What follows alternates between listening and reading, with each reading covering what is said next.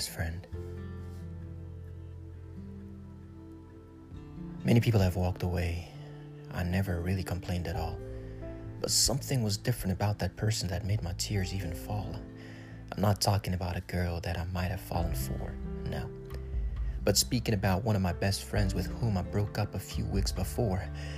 It all started in Sunday school when we got sorted in the same class, and in nothing less than a month, she was the next stone in my friendship bracelet becomes a trash. We got even separated by distance, but nothing broke us apart. You see, we got so close to each other that I lost fear if something can come between us till last.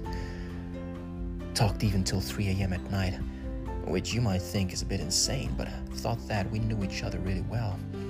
Even if we don't have the memories like sky filled with paper planes. So just like any other movie we see, we even got a twist. A whole pile of misconceptions jumped in and made me feel like playing a whist.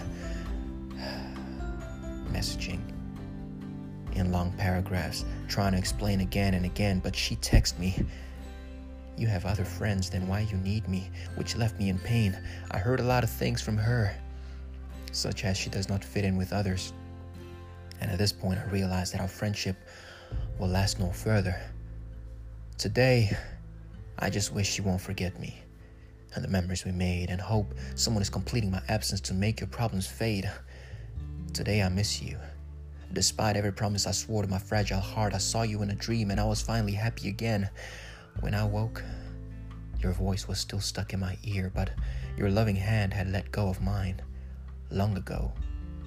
You see, I feared, but it was over. Game over, and it felt just like a game.